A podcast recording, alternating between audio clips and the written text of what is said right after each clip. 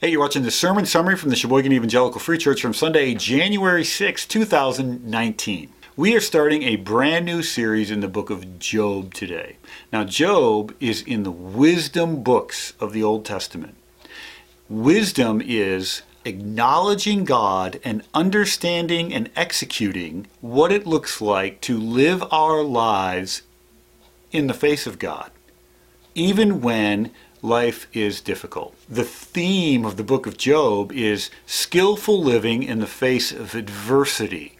If you haven't done so already, you should take a look at Job chapter 1, verses 1 through 12. We live in a world that says, look, if there's such evil and difficulty in this world, God must either not be all powerful, so he can't impact the quality of our lives, or maybe he's not all loving, he doesn't care enough to impact our lives as we deal with that tension point, we're taking a look at the personal characteristics that God values. God describes Job as a blameless and upright man.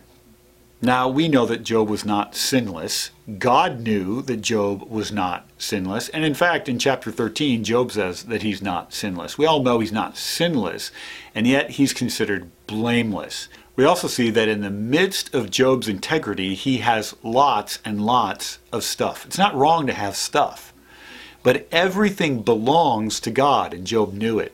If the Lord owns everything, he has full rights to give and to take away.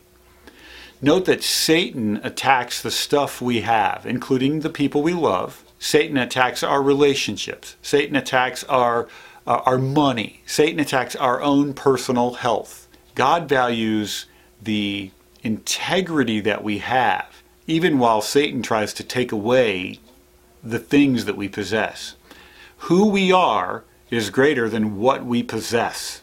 Note that in the midst of his wealth, Job was a great dad to adult children. He had 10 apparently adult children who would have celebrations from time to time and not invite Job to the party. So even while Job didn't have verbal conversations recorded here in this passage with his adult kids, yet he remained a faithful father to adult kids. He made sacrifices on their behalf and devoted or invested his own personal resources on their behalf he spent time in prayer for them, asking the Lord to work in their lives. This passage says that he did these actions in private continually. And so we see the implication of his integrity that in private he was a faithful father to his children. Are you? Well, we immediately see this cosmic struggle taking place. Satan comes into what is, in essence, the courtroom of heaven where God reigns and is sovereign. And as he comes into the courtroom of heaven, God takes initiative. He asks Satan a question Where have you been? God knows the answer to that question. He knew exactly where Satan had been. God takes initiative and says, Have you considered my servant Job? And note that when evil comes into this world, it is often because God loves us. He's testing us and putting our faithfulness on display for the world to see and for Satan to be shown that even mere humans will be faithful to God.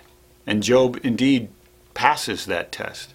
Note also that God limits the impact that Satan can have. Satan can't do whatever he wants to do to you or to me.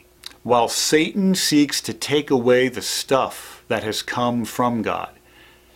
The, the big goal that you and I have as we follow after God is to maintain our integrity and to continue to walk in blameless and upright ways before the Lord. Because Satan may meddle with and try to take away the blessing of God. He can never take away the grace that God has given us. And so let's talk about these things in our life group tonight.